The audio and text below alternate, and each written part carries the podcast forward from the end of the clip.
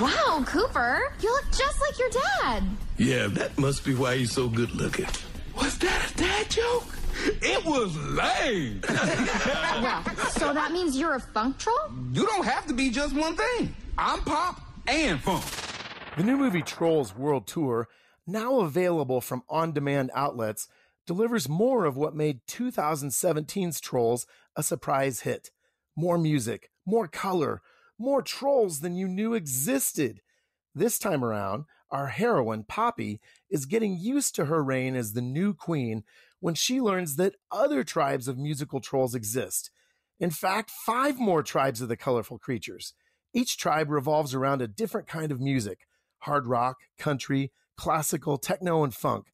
Oh, and of course, pop, too. Peppy Poppy is instantly eager to unite the tribes, even if some folks in her tribe aren't so sure. But when she meets Barb, the spiky haired, leather wearing, guitar wailing leader of the hard rock trolls, well, suddenly Poppy's not so sure either. Turns out Barb wants to unite the tribes too, as long as they'll all submit to her heavy metal reign, that is. Biggie! Hello, Biggie! You won't believe it! We were attacked by Barb and her barbarians! She took everybody to Volcano Rock City! Trolls World Tour majors in the positive message that accepting others, despite their differences, is a good thing. Not surprisingly, it minors in a bit of predictably trollish toilet humor, too. So we're giving Trolls World Tour a 3.5 out of 5 for family friendliness.